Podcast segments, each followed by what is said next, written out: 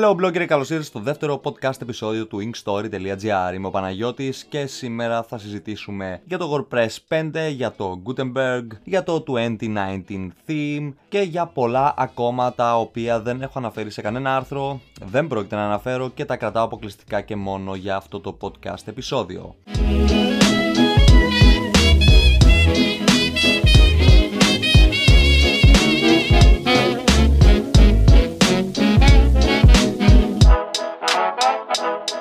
Η αλήθεια είναι πως δεν είχα σκοπό να κάνω άλλο podcast επεισόδιο. Είχα κάνει ένα παλαιότερα για το πώ να κυνηγά διαφημιστικές ε, εταιρείες ως blogger. Αλλά μιας και στην Ελλάδα το podcasting δεν είναι τόσο γνωστό ακόμα, αποφάσισα να το αφήσω λίγο και να ασχοληθώ μετά από μερικούς μήνες. Η αλήθεια είναι πως δεν ήξερα πότε θα ξανακάνω το επόμενο podcast επεισόδιο, αλλά σε έναν καφέ που ήπια πριν από μερικές ημέρες με την Μαρία από το κόκκινη καμέλια.gr μου, ε, μου έδωσε μια ιδέα ας πούμε για να αναφέρω κάποια πράγματα κυρίως για τον Gutenberg σε κάποιο podcast επεισόδιο, σε κάποιο βίντεο και πάει λέγοντας και έτσι αποφάσισα να κάνω και το δεύτερο podcast επεισόδιο. Η αλήθεια είναι πως έχω ακόμα ε, μερικά επεισόδια που θέλω να βγάλω στη συνέχεια και η αλήθεια είναι πως είναι και πολύ διασκεδαστικό το να κάνεις ε, podcast. Οπότε ναι, θα συνεχίσω κάπως έτσι, θα το προχωρήσω και θα βγουν ε, αρκετά podcast επεισόδια ε, στους επερχόμενους μήνες.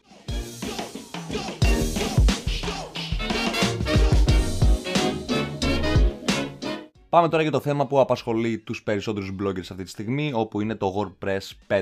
Δεν είναι τόσο ότι η νέα έκδοση του WordPress είναι από τις μεγαλύτερες που έχουν βγει μέχρι στιγμής, ε, είναι ότι φέρνει πολλά καινούργια πράγματα. Ένα από τα πιο καινούργια πράγματα που φέρνει φυσικά είναι και το Gutenberg. Το Gutenberg, στην περίπτωση που δεν ε, γνωρίζεις τι είναι, είναι ο νέος κειμενογράφος του WordPress, ο οποίος ε, όχι μόνο έρχεται για να αλλάξει όλο το σχεδιασμό του κειμενογράφου και του τρόπου με τον οποίο γράφουμε άρθρα στο WordPress, αλλά αλλάζει και το... Αλλάζει τα πάντα όσο αφορά το σχεδιασμό των ε, themes, αλλάζει τα πάντα όσο αφορά τον, ε, τον τρόπο με τον οποίο φτιάχνονται τα plugins για το WordPress και πάει λέγοντας. Μαζί με τον Gutenberg έρχεται και το 2019, είναι το νέο theme του WordPress, αλλά αυτό θα το συζητήσουμε σε λίγο. Πάμε πρώτα να δούμε λίγο για το Gutenberg. Καταρχάς, εκτός το ότι ε, το Gutenberg και το WordPress 5 γενικότερα θα κυκλοφορήσουν στις 27 Νοεμβρίου, που σημαίνει ότι σε λίγες μέρες ε, από τώρα. Ε, αν ακούς το podcast ε, μετά τις 27 Νοεμβρίου που έχει βγει το Gutenberg δεν πειράζει γιατί πάλι υπάρχουν ορισμένα πράγματα τα οποία θα συζητήσουμε και τα οποία θα μείνουν για τους επόμενους μήνες και χρόνια. Το Gutenberg λοιπόν λειτουργεί με blocks, τα γνωστά blocks. Μία παράγραφος είναι ένα blog, ένα widget είναι ένα blog, ε, μία επικεφαλίδα είναι ένα blog, ένα quote είναι ένα blog. Οτιδήποτε κάνεις μέσα στο κινηματογράφο όλα έχουν να κάνουν με blocks. Μπορείς να θεωρήσεις τον Gutenberg ως ένας καινούριος μοντέρνος builder για άρθρα και σελίδες.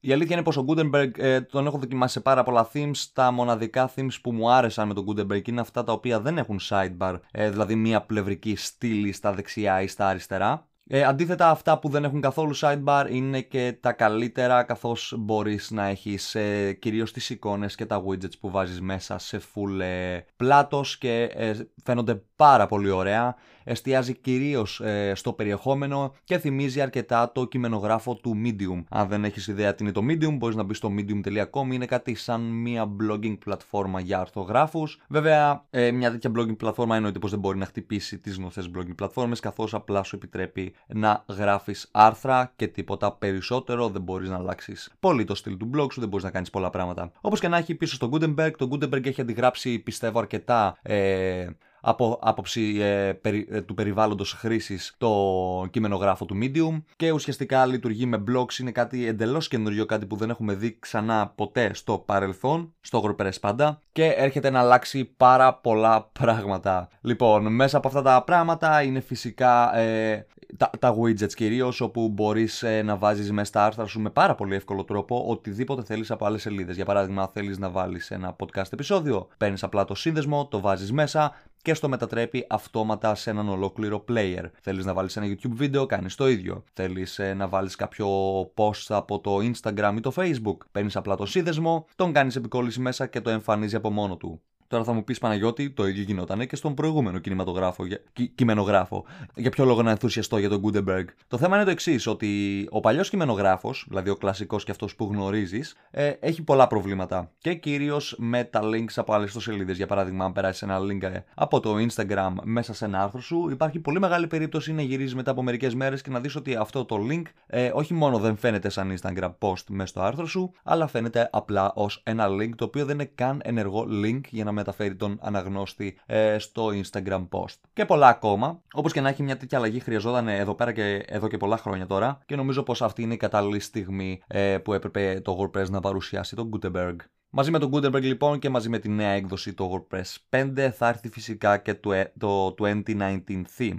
Όπως και σε κάθε μεγάλο update που κάνει το WordPress παρουσιάζει και πάντα ένα καινούριο theme. Ε, αυτή τη φορά όμως το 2019 theme έρχεται αποκλειστικά ε, για το Gutenberg, δηλαδή λειτουργεί μόνο με το Gutenberg. Ο σχεδιασμός του είναι πάρα πολύ ωραίος, η αλήθεια είναι πως δεν ενθουσιαστικά πάρα πολύ γιατί δεν μπορείς να κάνεις ε, πάρα πολλές αλλαγές στον σχεδιασμό εκτός αν γνωρίζεις από CSS. Αλλά παρόλα αυτά είναι πάρα πολύ όμορφο, μινιμαλιστικό και μου αρέσει ιδιαίτερα το χρώμα που μπαίνει πάνω στις φωτογραφίες. Έχει ένα εφέ πάνω στις φωτογραφίες που τις ε, μπλεδίζει κάπως. Ε, βέβαια αυτό το εφέ μπορεί να απενεργοποιηθεί, αλλά για όσους τους αρέσει μπορούν να το κρατήσουν. Αυτό το εφέ που μπαίνει πάνω σε αυτές τις φωτογραφίες και τις μπλεδίζει κάπως είναι ουσιαστικά κάτι σαν ε, το μοντέρνο design που θα παρουσιαστεί πολύ στο... Έχει παρουσιαστεί ήδη σε αρκετές ιστοσελίδες για το 2018, αλλά κυρίως θα μπει σε, όλες, σε πολλές ιστοσελίδες για το 2019.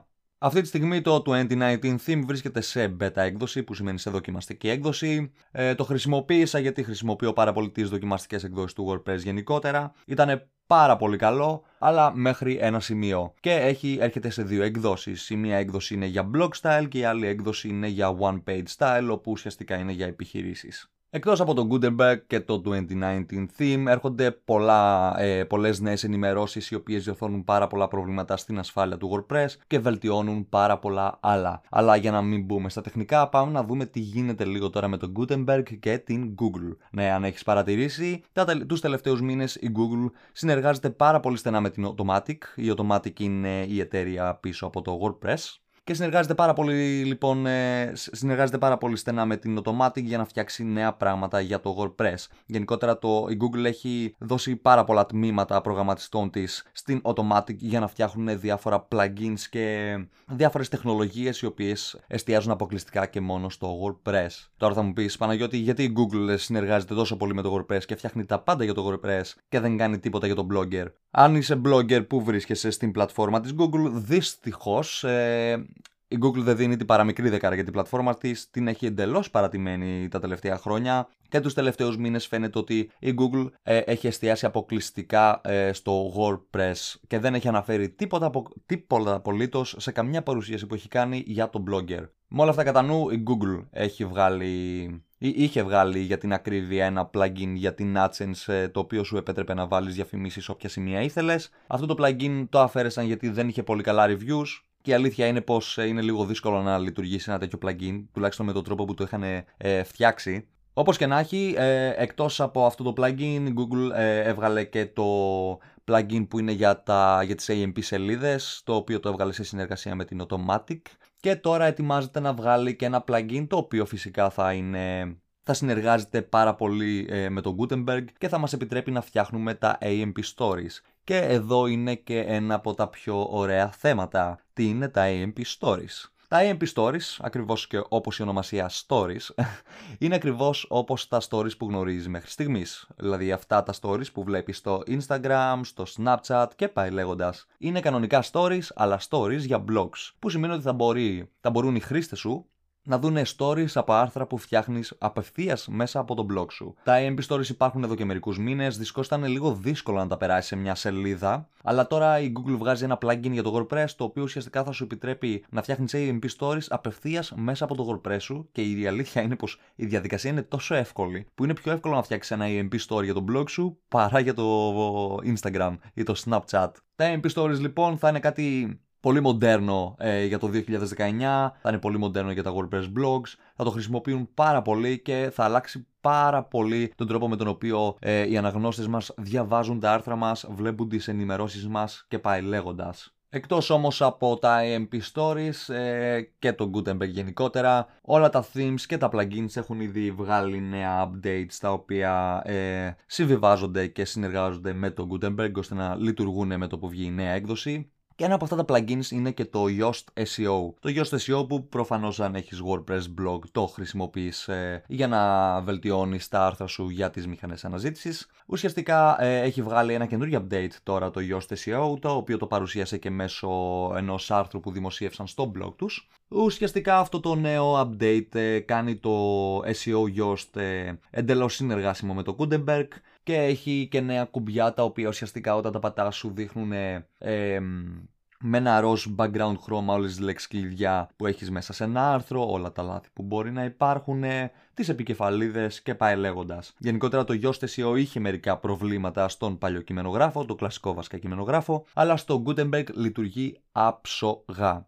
Αν και αυτή τη στιγμή αντιμετωπίζω λίγο μερικά προβλήματα με το Yoast SEO, το οποίο ε, με το πρόσφατο update που έβγαλε στις 21 του μηνός κολούσε ολόκληρο το Gutenberg και δεν μπορούσες να κάνεις τίποτα απολύτως. Και για να γράψεις ή να επεξεργαστείς ένα άρθρο ή μια σελίδα έπρεπε να απενεργοποιήσεις το Yoast SEO και να κάνεις αυτό και μετά να το ξανά ενεργοποιήσεις. Ευτυχώς αυτό το πρόβλημα διορθώθηκε πάρα πολύ γρήγορα από την ομάδα του Gutenberg και με το επερχόμενο ε, update που θα βγάλει το Yoast SEO θα διορθωθούν και ακόμα περισσότερα προβλήματα. Αν είσαι λοιπόν blogger, τότε πρέπει να ετοιμαστείς ε, για τις 27 του μήνα που θα βγει το Gutenberg και για να σιγουρευτείς πως ε, όταν βγει το update το blog σου δεν θα γίνει χίλια κομμάτια, πρέπει να κάνεις το εξής. Πρώτα απ' όλα πρέπει να μπεις σε κάθε plugin που έχεις εγκαταστήσει αν πας σε κάθε plugin που έχεις εγκαταστήσει στη σελίδα του στο WordPress, μπορείς να δεις ε, το changelog από αυτό το plugin. Το changelog είναι ουσιαστικά που σου λέει όλες τις πρόσφατες ενημερώσεις που έγιναν σε αυτό το plugin.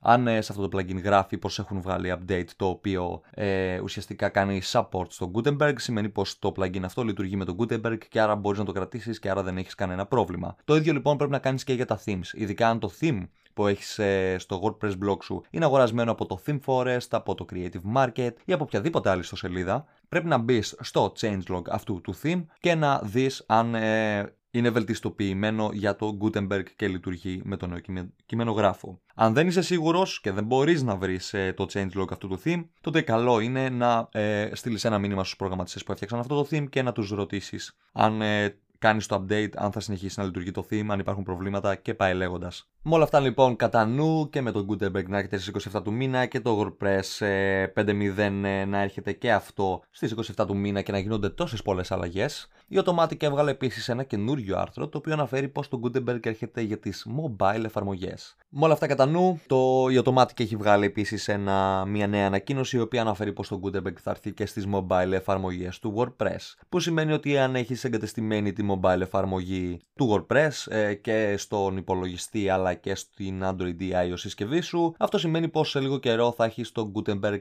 και σε αυτή την εφαρμογή μέσα. Για αρχή δεν θα είναι, αλλά θα έρθει στις αρχές του 2019 όπως αναφέρει η εταιρεία. Το Gutenberg λοιπόν mobile θα λειτουργεί μέσα στις εφαρμογές, ε, δημοσίευσα ένα άρθρο με αυτό, προσπάθησα λίγο να το δοκιμάσω από την ε, δοκιμαστική έκδοσή του. Ε, όσο προχωράει με κάθε νέο update γίνεται όλο και καλύτερο. Υπάρχουν μερικά προβλήματα ακόμα, αλλά θα διορθωθούν όλα μέχρι που να κυκλοφορήσει ε, η στάνταρ μορφή του. Τώρα με τα άρθρα που δοκίμασα με το Gutenberg μέσω της εφαρμογής ε, από την Android συσκευή μου, είδα πως ε, κάποια, ε, κάποια άρθρα πούμε, όταν τα κάνεις τα μορφοποιείς σε bold, italic ή προσπαθούσαν να αλλάξεις το χρώμα της γραμματοσυράς και πάει λέγοντας, ε, είχαν προβλήματα, κάποια έμεναν, κάποια δεν έμεναν, κάποιες αλλαγές γινόντουσαν, κάποιες άλλες όχι. Υποθέτω πως όλα αυτά θα διορθωθούν μέχρι που να βγει η εφαρμογή μέσα στο πρόγραμμα του WordPress σε μια σταθερή έκδοση. Οπότε, αν χρησιμοποιείς τις mobile εφαρμογές, καλό είναι για αρχή να τις αφήσεις να γράφεις μόνο από τον υπολογιστή σου ή να μπαίνεις από την ιστοσελίδα του κινητού σου ώστε να χρησιμοποιείς τον Gutenberg και όχι ε, την κλασική, το κλασικό κειμενογράφο. Αν είσαι επίσης από τους bloggers οι οποίοι σκέφτονται πως ε, με το που βγήκε το Gutenberg θα βάλουν ξανά τον ε, κλασικό κειμενογράφο, γιατί γίνεται να το κάνουμε αυτό, θα σου πρότεινα να μην το κάνεις καθώς όλα τα plugins, όλα τα themes, οτιδήποτε γίνεται από εδώ και στο εξής θα είναι αποκλειστικά και μόνο συμβατό με τον Gutenberg. Που σημαίνει ότι μελλοντικά θα έχεις πολλά προβλήματα αν συνεχίζεις να γράφεις με τον κλασικό κειμενογράφο. Με όλα αυτά κατά νου λοιπόν, Μην ξεχνάς πως στις 27 το μήνα το Gutenberg θα γίνει διαθέσιμο προς όλους. Αν δεν είσαι σίγουρος ε, για το αν πρέπει να κάνεις το update ή όχι, καλό είναι να το κρατήσεις ε, μερικές μέρες και να μην ενημερώσεις το WordPress στην ε, πέμπτη έκδοση. Και αν χρειαστείς βοήθεια, φυσικά και μπορείς ε, να μου στείλεις ένα email για να σε βοηθήσω οτιδήποτε χρειάζεται ή ακόμα και να αφήσεις ε, το σχόλιο σου κάτω από το άρθρο ή στο podcast και πάλι λέγοντας για να μπορέσω να σε βοηθήσω περισσότερο. Η ενημέρωση δεν χρειάζεται να γίνει κατευθείαν, οπότε μπορείς να το κρατήσεις για λίγο καιρό ανημέρωτο έως οτού σιγουρευτείς πως ε, μόλις κάνεις την ενημέρωση όλα θα λειτουργούν και δεν θα έχεις κανένα απολύτως πρόβλημα. Αυτά λοιπόν για το σημερινό podcast του inkstory.gr. Είμαι ο Παναγιώτης και μέχρι το επόμενο podcast επεισόδιο καλή συνέχεια σε όλους και keep blogging.